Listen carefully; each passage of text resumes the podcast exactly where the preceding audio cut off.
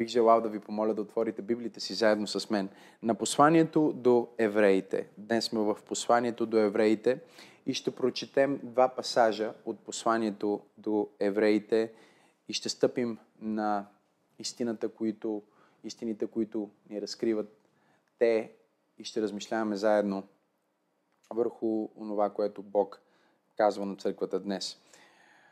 Евреи 13 глава и четем от 7 и 8 стих. И там се казва Помнете вашите ръководители, които ви възвестиха Божието Слово. И като имате пред очи завършика на техния живот, поддържавайте на вярата им. Исус Христос е един и същ. Вчера и днес и завинаги. И след това Евреи отново отваряме на първа глава в началото на посланието. Четем от 10 до 12 стих и там се казва И още в началото ти, Господи, сътвори основите на земята и небесата, създание на Твоите ръце. Те ще загинат, но Ти ще пребъдеш. Те всички ще увехнат като дреха и Ти ще ги смениш като облекло. И ще се променят, но ти винаги си същия. И твоите години няма да се свършат. Посланието до евреите е адресирано от апостола към една общност, която точно както целият свят в момента минава през скоростни промени. Всичко се променя позитивно. Първо, когато тези евреи, юдеи, излизат от юдейската религия, за да влезнат в пътя. Те познават, че Исус Христос е Месията. Той е обещания помазаник на Израел. Те чуват благовестието, че Той е дошъл, живява безгрешен живот, изцелявал е болните, възкресил е мъртвите и в крайна сметка, след като е пострадал на кръст, изпълнявайки всички старозаветни пророчества, Той възкръсва на третия ден от мъртвите. Тази църква го приема и започват този вълнуващ живот на християни, но в последствие стартират драматичните промени. Драматичните проблеми са свързани с преследването, което идва срещу тях заради Христовата вяра. Като най-вероятно до този момент не е било преследване, което е свършвало в мъченичество, в повечето случаи, макар че е имало мъченици още тогава – но точно е започвало набирането на скорост, ако мога да използвам този термин, на онази форма на преследване, за която ние четем в ранните години на християнството, когато християни са били изгарени живи, когато заради вярата са били разпъвани на кръст, но обратно. И в разгара на това преследване се появяват техните юдеи приятели, старите им приятели, както проповядвах миналата неделя, и им казват, вижте, вие приехте Христос, вие преминахте от юдеизъм към християнство. Направихте пълна промяна, вие не интегрирахте старото с новото. И сега сте преследвани заради благата вест, която сте приели. Затова оставете цялото това учение на Христос или продължавайте сърдечно да си вярвате в Христос, но се върнете обратно в обятията, на юдеизма. Защото никоя друга група хора не е била толкова преследвана, маргинализирана и атакувана в това време, колкото християнската църква. Никоя друга религия не е била под толкова тежък прицел на закона и на империята, колкото християнската църква. И сега те идват и им казват, откажете се от тази вяра, върнете се обратно към стария си начин на живот. И апостол им пише цялото това послание в тези скоростно променящи се времена. И им казва, чуйте, не забравяйте, помнете вашите ръководители, помнете примера, който те са ви оставили, но още повече, подражайте на вярата им. И дори когато видите, че те са несъвършенни или когато видите, че те се променят, запомнете, че Исус Христос е един и същ днес и за вечни времена. Или както стария превод го казва, той е същия вчера, днес и завинаги. И в първата глава, в 10 и 12 стих, той казва, те ще загинат, всичко ще се промени, а, творението увяхва като дреха, променя се, сменяш ги като облекло, Но, чуйте, те всичко ще се промени, но казва, но ти винаги си същият и твоите години няма да се свършат. Ти винаги си същият. Говори за тази много важна и съществена истина, че не просто Бог стои еднакъв през епохите и времената, а че Той е непроменимият, както го казват теолозите Христос. Непроменимият Христос. Той казва е същият вчера и вчера не говори просто за последните 24 часа, вчера говори за вечната вечност в миналото. Говори за вечното минало. След това казва той е същия днес или той е в всеки миг от настоящето, всеки път, когато ти си в настоящето, той е същия. И за бъдещето. С други думи, покрива вечното минало, настоящето и вечното бъдеще. И казва, от вечното минало към настоящето и до вечното бъдеще няма да има миг в миналото или бъдещето, въобще в вечността на тази вселена, в която той ще се промени. Той е същият. Той е непроменимият Христос. И е важно да разбираме това, защото докато промяната може да бъде добра, промяната може да бъде и негативна. Промяната може да бъде за зло, освен за добро. Нали? Ние всички знаем за хора, които са се променили. Хора, които са променили своето отношение към нас. Ние го виждаме дори и в времето, в което живеем, в момента, в света, в който живеем, толкова много неща се променят през цялото време. Едната вечер си лягаш и имаш работа, сутринта ставаш, вече нямаш работа. Или пък имаш работа, но всичко по отношение на това как ти си работил, твоята работа, последните два месеца, две години или 20 години, трябва да бъде променено. Сега от офиса си в хоум офиса.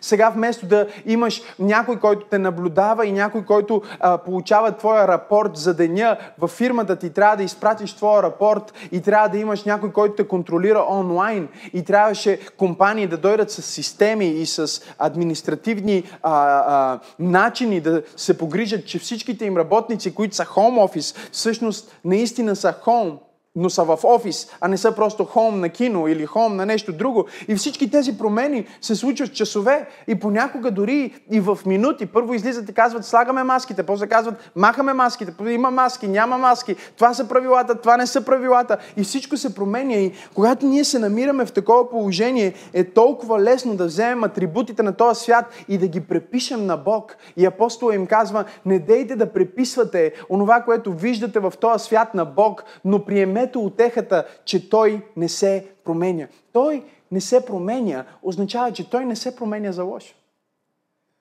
Говорих наскоро с един приятел и а, трябваше да направя една покупка и когато заговорихме за фирмата, от която трябваше да пазарувам, той каза, хей, главният човек там заедно сме били на един чин, заедно сме израснали. Нека да му звънна, за да видя каква сделка може да направим за теб. И аз казвам, окей.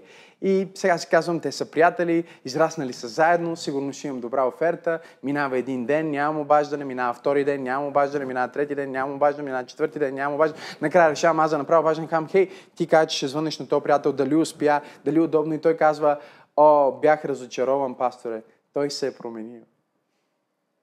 Той се е променил. Той не е същия. Той се е променил за лошо. Той е изтинал към мене. Въпреки, че ние сме имали толкова добро взаимоотношение през годините, сега той беше студен, той е изтинал, той се е променил. И аз съм сигурен, че ти имаш хора в живота ти, които са се променили, приятели, които са се променили, може би дори роднили, които са променили своето отношение към тебе, взаимоотношения, които са се променили, но чуй, Бог не се променя. Той никога няма да се промени за зло. Той никога няма да а, изтине в своето отношение към теб. Никога няма да дойде момент, в който той да обърне гръб и ти да нямаш достъп до него. Това, че той не се променя, означава, че 24 часа, 7 дни в седмицата, в цялото ти минало, в настоящето ти, в цялото ти бъдеще, той винаги ще бъде същия и ти можеш да разчиташ, че каквото и да става в света, това е едното място и единия източник, който винаги е на разположение за теб. Той е същия вчера, днес и завинаги означава, че не се променя за зло. Също така означава, че не се променя и за добро. И някой би скочил в момента да каже, чакай малко, как искаш да кажеш, че Бог не се променя за добро? Да, това е което Библията казва.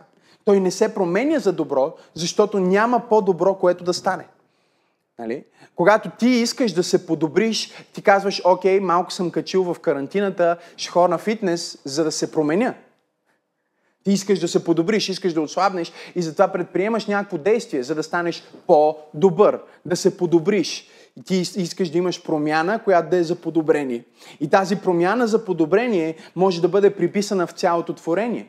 Дървото е красиво, а, прекрасно, но може да бъде подобрено, може да бъде подкастрено, може да бъде почистено. Винаги всичко, което е в творението, може да бъде малко по-добро, може да бъде малко по-подредено, може да бъде малко по-почистено, може да намери състояние, в което да цъфти малко по-добре.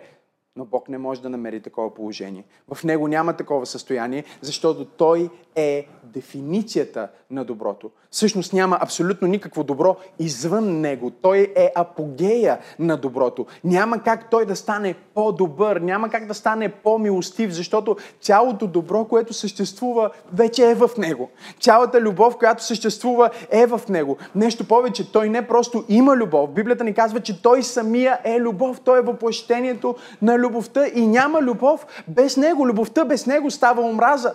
Доброто без Него става зло. Милостта без Него става жестокост. Всичко, от което извадим Неговото присъствие, изведнъж остава в зло, защото липсата на Неговото присъствие е зло и Неговото реално присъствие е дефиницията на доброто. И апостола казва, той не се променя. Христос е същия вчера, днес и завинаги, защото Той никога няма да промени своето отношение към тебе и да стане лош и Той няма да се подобри, защото Той е най-добрия, Той е доброто, Той е любовта, Той е мира и това никога няма да подлежи на промяна. И ако днес си водиш записки, аз съм нарекал моето послание днес, това никога няма да се промени. Това никога няма да се промени. Докато аз обичам промяната, не съм като повечето хора, които се притесняват от промяна. Бих казал даже, че съм двигател на промяна, инициатор на промяна. Трябва да си призная, че промените ми дойдоха в повече. И мисля, че на всеки един от нас промените му дойдоха в повече. И нещата, които се случват в света днес, толкова много го променят, че честно казано, аз не знам в какъв свят ще живеят моите деца. Аз не знам дъщеря ми. Дали ще трябва да ходя на училище с маска. Не знам дали сина ми ще може да пътува толкова свободно, колкото аз съм пътувал до сега. Дали ще могат моите деца да заминат до Гърция без проблем, за да видят баба си или до Англия, за да видят другата си баба там. Дали ще могат да бъдат граждани на света, както ние сме били през последните десетилетия. Или всички тези промени, които се случват в момента, ще останат за по-дълъг период от време. Истината е, че аз се надявам и вярвам, чуйте го, че по-голямата част от живота ни ще се върне към това, което трябва да е. И се надявам и вярвам нещата, които трябва да се променят за добро, а не за лошо, Бог да използва цялата тази ситуация и целият този сезон на промени, за да промени нас и да подобри нас, защото той като, докато той не може да бъде подобрен, ние можем да бъдем подобрени. И затова нашата молитва в този сезон трябва да бъде Господи, използвай целият този ад. Не знам на кой проповядвам днес, но аз усещам Бог на това място. Използвай цялата тази трудност, използвай предателството, използвай болката, използвай онова, което очите ми са видели, което ги... използвай всичко, което се случва, за да направиш нещо вътре в мен, така че да ме подобриш, да ме направиш по-добър. Но същевременно, докато всичко се променя, аз си задавам въпроса, кои са онези неща, които не се променят? Кои са онези неща, които каквото и да става в света една година, две години, пет години, десет години, сто години напред, ще продължават? Колкото и да обичаме промяната, имаме нужда от няколко неща в живота, които ни дават стабилност и сигурност. Хубаво е да пътуваш и да виждаш света, но също е хубаво да имаш и едно място, където знаеш, че винаги можеш да се прибереш и да си легнеш и да спиш и това е твоя дом. И баланса и хармонията в живота ни е произведена от мира между въпросителните и нещата, които подлежат на промяна, и удивителните, нещата, които са установени и непроменими. И когато целият ни живот и целият ни познат свят толкова силно се е наклонил към въпросителните, че най-големите мозъци на Вселената, на планетата ни, не могат да ни кажат какво ще стане утре, други ден, след един месец и те са по-наклонени към въпросите. Сега въпросите, които биха създали хармония и щастие, изведнъж ни създават дискомфорт, защото ние не знаем и когато не знаем, ние сме извън контрол. И когато ние имаме промени, промени, промени, промени, промени, които са извън нашия контрол, ние се чувстваме безсилни. И затова той казва, не се тревожете, не се притеснявайте, но помнете, че той е същия вчера, днес и завинаги. И дори когато, то, когато ти си безсилен, той не е станал безсилен. Дори когато всичко около теб се променя, той в теб не се променя. Нещо повече, Божието Слово ни казва в Малахия, Господ, Вседържателят казва, той казва, аз съм Господ и аз не се променям, затова и вие няма да загинете. Аз съм Господ и аз не се променям. И факта, че аз не се променям, гарантира, че вие няма да загинете. И когато си мисля, кои са тези неща, които не се променят, когато си мисля какво да науча моите деца, какви са онези константни, вечни трансцендентни истини, които не могат да бъдат предизвикани, разтърсени, опровергани от обстоятелствата на времето. Аз достигам до номер едно, че хвалението те въвежда в присъствието на Бог. И това никога няма да се промени. Хвалението те въвежда в присъствието на Бог и това никога няма да се промени. Без значение дали си в затвора, в битката, в безсънна нощ, песента ще те въведе в Божията слава. Без значение дали си в изолация или си в килия. Без значение дали всички са те оставили и си напълно маргинализиран. Без значение дали си стигнал до дъното на дъната. Ако там намериш сила вътре в себе си да хвалиш Господ. Ако там намериш сила вътре в себе си да пееш на Неговото име. Аз искам да ти кажа, че Неговото присъствие ще дойде в най-дълбоката яма. Неговото присъствие ще те срещне в най- мрачната долина. Неговото присъствие ще те достигне в най-изолираната килия и Той ще те изпълни със своята слава. Чуй, това никога няма да се промени. О, аз ще науча децата ми, че каквото и да се променя в света, те могат да пеят песен и да свалят Бог. Халелуя! Те могат да издигнат ръце и да свалят присъствие. Те могат да започнат да, да, да си а, държат ритъм с крак и да предизвикат ангелско служение, да се намеси в невъзможни обстоятелства. Това никога няма да се промени. Хвалението винаги ще ни въвежда в Божията слава. Хвалението винаги ще ни въвежда в Божието присъствие. Още в началото на това изпитание аз казах нещо на църквата и продължавам да го вярвам и продължавам да го казвам, а именно, че всичко, което е стъпило на Бог и на трансцендентните истина на Божието Слово, по никакъв начин няма да бъде афектирано от тази криза. Могат да те спрат да излизаш от вас, но не могат да те спрат да хвалиш Бог. Могат да те уволнат от работа, но не могат да те уволнат от небесната зала. Това никога няма да се промени. Винаги, когато го хвалиш, той винаги ще слязне със своето присъствие. Какъвто и да е света на бъдещето. Красив или страшен, ограничен или свободен. Там ти ще можеш да хвалиш Бог и да свалиш Неговото присъствие. Номер две. Църквата е Неговото тяло изпълнено с пълнотата на онзи, който изпълва всичко и всички. И това никога няма да се промени. При няколко седмици бях в, а, в едно радио и си говорихме с водещия. И имаше въпроси, които идваха от зрителите, коментари, имаше въпроси, които идваха от него. И интересното беше, че риториката на а, начина по който те слагаха въпросите си, ми разкриваше това, което много от нас знаят, че нашето време, нашия ден, нашия свят използва думата църква обвързвайки я повече с сграда от всичко друго. Когато хората кажат църква, те имат в предвид храм-паметник, имат в предвид катедрала, имат в предвид храм, който е направен от камъни, сграда. Интересното обаче за тази църква, която ние говорим днес, е, че няма нито един пример в Новия Завет, където се говори за църквата като сграда или църквата като постройка. Нито едно от посланията до църквите, било то на апостол Павел или дори седемте църкви в Откровение, не са написани до сграда.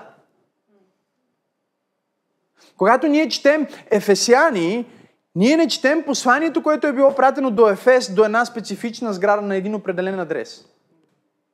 Ние четем послание, което е било написано до общност от хора, които са били събрани в един регион, под един лидер, с, под едно име, с общо видение и мисия от Бог. Църквата на Бог Халелуя! Няма нужда от сграда, за да бъде църква.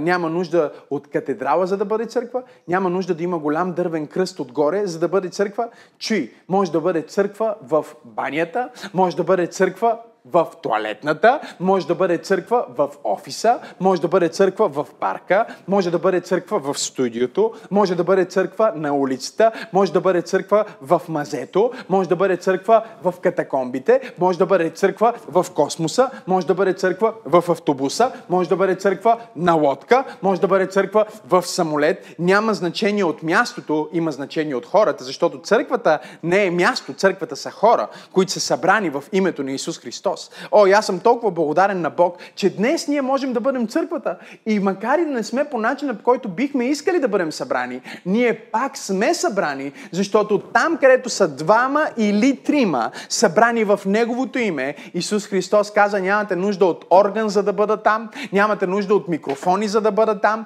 нямате нужда от осветление, за да бъда там, нямате нужда от камери, за да бъда там, нямате нужда от столове, за да бъде там. Той само каза, имате нужда един от друг. И ако може да съберете едно, две, три човека, които са събрани в моето име, които са събрани в една мисия, една визия, под едно лидерство, едно ръководство на духа, вие сте църквата и аз съм между вас. Халелуя на Бога! Църквата е единствената институция по лицето на земята от, от 2000 години насам, на която а, а, основателя, учредителя на тази институция президента на тази институция присъства на абсолютно всяко членско събрание.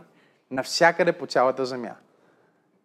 Той каза, аз съм там, където вие сте. Двама или трима събрани в мое име. Аз не знам какво бъдещето държи и колко промени ще се случат в света. Но това никога няма да се промени. Това никога няма да се промени. Църквата не е сграда или локация, а хора събрани в едно име, с една визия и една мисия. Апостол Павел говори на църквата в Ефес, в 1 глава 22 стих и той казва и всичко покори под нозете му и го постави глава над всичко за църквата. Става дума за Христос, която е неговото тяло, изпълнено с пълнотата на този, който изпълва всичко във всички. Халелуя на Бога! Ако Исус Христос не се променя, ако Той е същия вчера, днес и завинаги, познай какво? Ние сме тялото Христово. И ние сме вчера, днес и завинаги. Няма да има ден на тази планета, в който няма да има църква. Няма да има миг на тази планета, в който няма да има църква. Може всичко да бъде затворено, може всички храмове да изчезнат и пак ще има църква, защото ти не можеш да спреш хората от това да се събират в името и да разчупват заедно хляб. Можеш да създадеш закони, за да ги спреш, но не можеш да ги спреш. Можеш да създадеш а, а, практики, можеш да започнеш преследване, както имаха преследване срещу тази църква, но не можеш да ги спреш, защото те не са събрани в името на правителството, те не са събрани в името на партията, те не са събрани в името на нещо, което подлежи подлежи на промяна, подлежи на революция и може да изчезне. Те са събрани в името, което е над всяко друго име. Името на Исус Христос. Това никога няма да се промени. Не е ли благословено?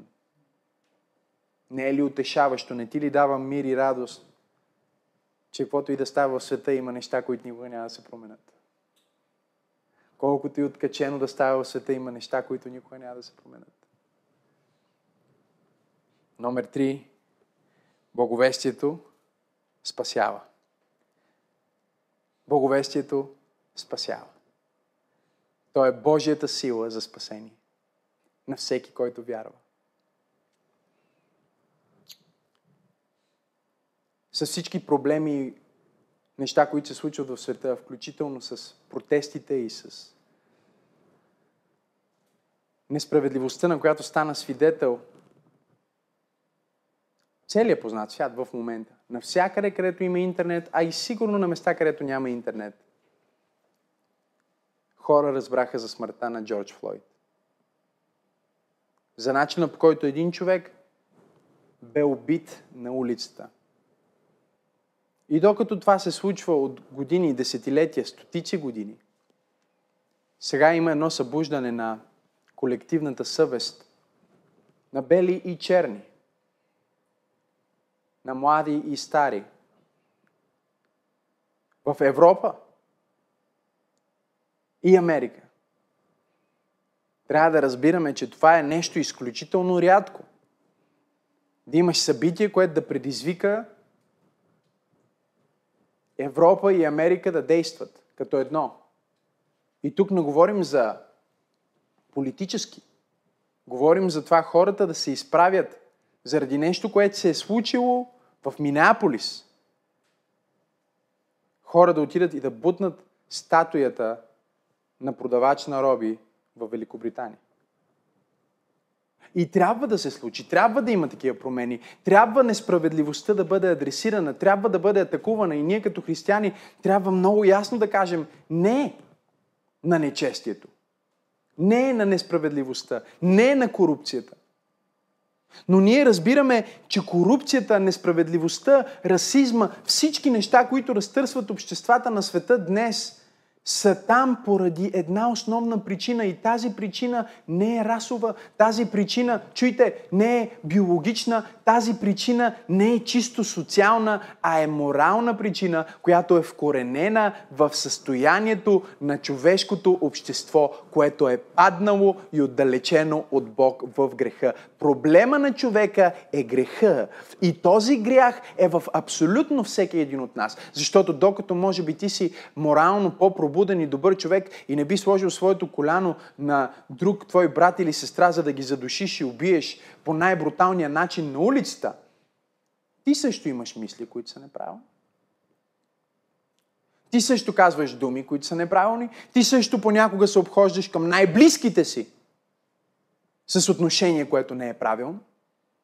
Библията казва, всички се грешиха. Няма праведен нито един. Никой не заслужава да се прослави от Бог. И разрешението на човешкото състояние не е просто протестиране, въпреки че е добре да протестираме. Не е просто да постваме в социалните мрежи, въпреки че е правилно да постваме в социалните мрежи. Не е просто да събориме статуите на онези, които са продавали хора и не заслужават да имат паметници на тяхно име. Добре е да ги съборим статуите. Но още повече ние трябва да адресираме корена на проблема и да кажем, че липсата на спасение, липсата на новорождение, липсата на познаване на Бог, липсата на вяра в Бог е нещо, което позволява на това греховно естество да царува в света. И нека ви кажа нещо, което никога няма да се промени. Да, това никога няма да се промени. Докато има хора, благовестието все още ще спасява, защото благовестието е Божията сила за спасение. Благовестието не не подлежи на рецесия и криза. Боговестието не страда под пандемия. Боговестието е същото вчера, днес и завинаги. Защото есенцията на боговестието не е просто доктринална теза, не е хубава проповед, не са думите на най-великия оратор. Боговестието не е просто красива рисунка. Боговестието не е икона, не е маса, под която минаваш. Кръстенето или ритуалите, които спазваш. Боговестието е, че Бог стана човек. Боговестието е, че Той умря за теб. Боговестието е, че на третия третия ден той възкръсна от мъртвите и ще се върне отново. И благовестието е, че всичко, което той направи, е нещо, което е причислено на теб. И всичко, което ти си правил, се причислява на него. И ако ти само го приемеш, ти ще бъдеш спасен. Това никога няма да се промени. Това е добрата новина за черни и бели. Това е добрата новина за свободни и вързани. Това е добрата новина за млади и стари. Това е добрата новина за възпитани и невъзпитани, грамотни и неграмотни. Това е добрата новина за всеки човек човек на цялата земя. Исус Христос спасява днес. Това е Той. Той е същия вчера, днес и завинаги. И колкото дълго продължава живота на тази планета Земя, толкова дълго това благовестие ще продължава да спасява. Това никога няма да се промени. Невероятно е, защото ние като вярващи, ние като деца на Бог, можем да бъдем стабилни в нестабилни времена. Ние можем да бъдем като стълбове в дома на Бог. И отново бих казал, не говоря да не се променяме, защото трябва да се променяме. Ние не сме Бог, да да не се променяме.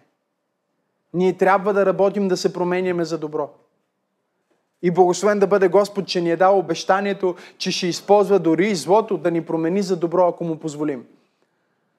Но докато трябва да се променяме, ние трябва да знаем, че ние стоим на канара, която не може да бъде поклатена. Ние имаме устои, които не могат да бъдат разтърсени. И докато ние трябва да бъдем пионерите на промяната в обществото и гласовете на справедливост и социални реформи, също така ние трябва да бъдем онези, които казват, че има стабилност, че има нещо, което никога няма да бъде променено. Дори и градовете ни след 50 години да бъдат управлявани от изкуствен интелект и полицията да не бъдат хора, а да бъдат роботи, отново ще имаме проблеми. Защото докато греха съществува на тази планета, ще има резултатите на грехопадението. Докато греха съществува в човешки сърца, които вземат решения, ще има резултати на грехопадението. И нещо повече, дори и да сложим роботи, които да махнем грешките от тях. И те да бъдат полиция. И те също страдат от резултати от грехопадението и вируси. Няма нищо на тази планета, което не страда разруха. Няма нищо в тази вселена, което е вечно и не отминава. Има само Христос, има само един кръст, има само едно слово, което е приложимо в първи век и 21 век и 41 век, ако ще има такъв. Той е същия вчера, днес и завинаги. Това никога няма да се промени. Завършвайки моето послание днес, искам да ви дам четвъртото нещо – което никога няма да се промени.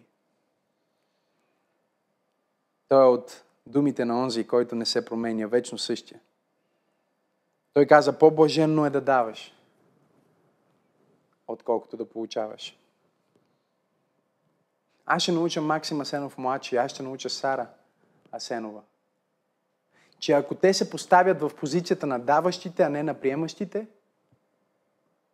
винаги ще има бумеранг ефект. Винаги ще има свръхестествена възвръщаемост. Защото докато ние се поставяме в услуга на обществото, Бог поставя небето в услуга на нас. Докато ние търсим как да даваме на хората около нас, Бог винаги ще изпраща своите ангели, за да снабдява за нас. И каквото и да става в този свят, каквото и да става по лицето на тази земя и каквито и да са новите нормалности, които да срещнем в 22 век, едно е сигурно. По-блаженно е да даваш, отколкото да получаваш. И това никога няма да се промени. Когато Господ Исус Христос каза тези думи преди малко повече от 2000 години, Той не каза просто теологичен факт или духовна истина. Но според учените днес, Той каза биохимичната истина на човешкия организъм – Четях едно изследване наскоро за това как събрали група от участници, които трябвало да си купят нещо за себе си, да направят покупка. Може да е скъпа, много скъпа покупка, може да е ефтина покупка, няма значение. Да си купат нещо, което харесват. Някой си купил сако, друг си купил кола, друг си купил къща. Всеки купува нещо и изследователи са там при момента на получаването на покупката – за да направят теста на ДНК-то, за да направят теста на биохимията на организма и как организма на един човек откликва на това получаване, на това вземане, на това а, а, консумиране на нещо, за което е мечтал. И след като изследват всичко това, вземат участниците в, в, в този експеримент и участниците трябва да купат нещо на непознат. Може да е хляб, може да е нещо, могат да направят някакъв малък жест, но трябва да дадат на някой. И в момента, в който те дават, те отново правят същите изследвания. За да разберат, че биохимичната реакция на организма, когато дава, е толкова по-силна и толкова по-позитивна и толкова по-велика, отколкото когато получава.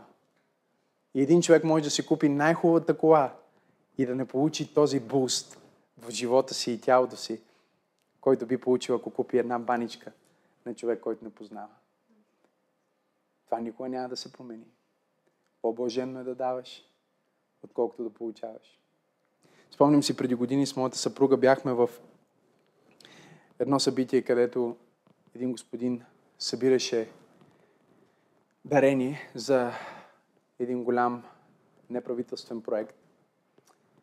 И докато той комуникираше, докато той говорише за проекта, за визията, за идеята, с Теодора само се спогледахме и се познаваме толкова добре, че в момента, в който се погледнахме и почти телепатично знаехме какво искаме да направим, ние искахме да дадем, искахме да участваме.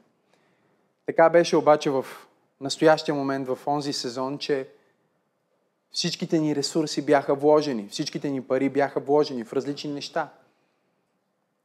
И онова, с което разполагахме, беше достатъчно да разполагаме, но не това, което искахме да дадем. Погледнахме се и разбрахме, че имаме само едни пари, които бяхме отделили. Спестяваме за да си построим дом. И почти безмълвно се съгласихме, че ще вземем тези пари и ще ги дадем към този проект. Помолихме се, участвахме, дадохме това немалко дарение и усетихме този биохимичен буст, за който до сега проповядвах. Само ако си давач, само ако си човек, който е редовен в дарение. Не говорим само за десятък. Десятък е дългът ти към Бог, ти си връщаш това, което трябва. Говорим за когато даваш допълнително, когато даваш щедро, когато даваш на църква или когато даваш на някой, който не познаваш, или когато даваш за социална кауза, както през църквата сме дали над един тон храна. Можете ли да си представите? Над един тон храна на стотици хора, които са били в нужда. И самото удовлетворение те прави толкова по-щастлив и толкова по-свободен и толкова по-радостен. Толкова по-лек. Знам, че тези от вас, които сте давали, знаете за какво говоря. И тук не говорим, че си имал една пачка с пари, като си ги дал и си олекнал. Говорим за душата ти. Че имаш една благодат и един мир и една радост, че си направил нещо, което има по-голяма стойност от това да похарчиш парите върху себе си. След като дадохме, буквално на другия ден бяхме а, на летището в VIP зоната, откъдето излитат частни полети с а, един господин. И ще съкрата историята, докато си говорихме. Явно той получи импресия, водителство от Бог, без да знае нищо от това, какво ние сме направили вчера, каква е нашата история. И даде знак на едно от момчета, които бях с него, да му донесе раницата. И той му донесе раницата отвори си раницата и започва да изкарва пачки по 100 долара и да ги слага в скута ми. И аз стоя и си мисля, това е някакъв сън в момента, това е някакво дежавю или някакво видение, не може да се случва, разбирате ли? Не знаех какво да направя, просто стоях, стана ми неудобно. Там сме в, в лаунча и човека започва да слага пачки по 100 долара в, в скута ми и жена ми стои до мен, започна да плаче. Защото само ние си знаем какво сме направили предишния ден. И най-изумителното беше, че след като този човек свърши с, с слагането в скута ми, той ме погледна и ми каза, един ден, когато ще строиш или ще си купуваш къща, аз искам да участвам. И това е моето участие. Аз започнах да плача, защото никой не знаеше за това, освен аз и съпругата ми. И тогава чух, почти като все едно чух Исус как го, го, го казва този стих, който съм проповядвал, чел, но сега ми се случи реално. Физически ми се сбъдна. Той каза, давайте и ще ви бъде дадено. Добра мярка, стърсена и препълнена. Чуйте това. Хора, ще турят в пазвата ви. Давайте и ще ви бъде дадено. Добра мярка, стърсена и препълнена хора ще турят в пазвата ви. И ето ме там, аз седа, вчера съм дал, днеска ми е дадено. Добра мярка, стърсена и препълнена в пазвата ми. И започнах да плача и докато си мислих тези дни и се молих и се казвах, Господи, как да послужим на хората, на стотиците в нашата църква и хилядите, които са част от нашата църква, но са онлайн, които гледат всяка неделя, през седмицата слушат проповеди, хваление, които търсят теб, които слушат Твоето Слово, които участват в каузата на църква пробуждане. Какво да им кажа? Какво да кажа на децата ми в бъдещия свят, в който ще живеят? И това дойде толкова силно в мен. Максим, кажи им, че има неща, които не се променят. По-блаженно е да даваш, отколкото да получаваш. И това никога няма да се промени. И аз искам да ти кажа, че ако ти сложиш себе си от страната на даващите, а не просто от страната на очакващите да получат, ако ти сложиш себе си от страната на слугуващите, служителите, а не от страната просто на онези, които очакват някой да им послужи, ти се подреждаш за благословение, което дори не си очаквал има такова благословение, което Бог е на път да излее върху теб, които ти дори не можеш да си представиш. И най-великото с живота на даване е, че ти не даваш за да получиш, ти даваш заради удоволствието на покорството, ти даваш заради блаженството на покорството, ти даваш заради блаженството на даването. Самото даване е награда само по себе си. Даването е толкова удовлетворяващо и възнаграждаващо самия акт, има тази биохимична реакция, която кара давача да се чувства наистина щастлив и смислен. Доста по-трайна, между другото, отколкото когато си купи нещо за себе си. Но Бог казва не само, че ще ти дам удовлетворението от даването, не само, че ще ти дам блаженството на покорството от даването, аз ще ти дам и благословението на даването. Той казва, давайте и ще ви се даде. Добра мярка, стърсена и препълнена. Хората ще сложат в пазвата ви. Когато аз погледна този списък, когато аз погледна това послание. Това никога няма да се промени. Бог е същия вчера, днес и завинаги. Това никога няма да се промени. Хвалението те въвежда в Божието присъствие. Това никога няма да се промени. Църквата е неговото тяло, изпълнено с пълнотата на онзи, който изпълва всичко и всички това. Никога няма да се промени. Благовестието е Божията сила за спасение за всеки, който вярва. Това никога няма да се промени. По-блаженно е да даваш, отколкото да получаваш. Това никога няма да се промени. Аз получавам такъв мир и радост, щастие и очакване. Защото знам какво да кажа на децата ми. Знам какво да кажа на църквата ми. Знам какво да кажа на обществото ми. Знам какво да кажа на себе си, когато съм в трудност. Когато си в трудност, хвали го когато си в трудност. Намери брати и сестри, намери църквата. Не е нужно да е в сграда, не е нужно да е на голяма служба, но намери двама или трима събрани в Неговото име. Когато всичко около теб се променя, когато живота ти изглежда като че нищо не е наред, вземи благовестието, защото Евангелието все още е Божията сила за спасение. И когато си опрян във ъгъла, и си в нужда, намери нещо, което да дадеш. Защото е по-блажено да даваш, отколкото да получаваш. И това никога няма да се промени. Точно сега аз искам да се моля за теб, където и да си. Ако искаш, можеш да затвориш очи и направи някакъв акт на вяра. Изрази душата си и сърцето си. Не се страхувай от бъдещето. Може би ти гледаш това и казваш, пастора, бъдещето е несигурно. Има едно сигурно в бъдещето. Бог вече е там. Е, е, бъдещето ми не е сигурно. Бъдещето ти е сигурно, защото Бог вече е там. И тези неща, които проповядвам днес, никога няма да се променят. Точно сега се моля за онзи мир, който надхвърля всеки разум да дойде върху теб.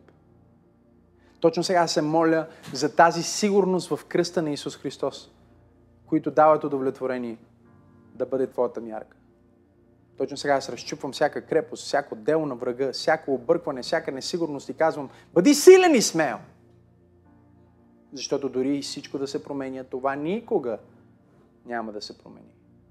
Исус Христос е същия вчера, днес и завинаги. И Той ти дава сила да ходиш с Него, да бъдеш част от Неговата църква и да дадеш на света онези подаръци, които Той е депозирал в твоя дух, душа и тяло.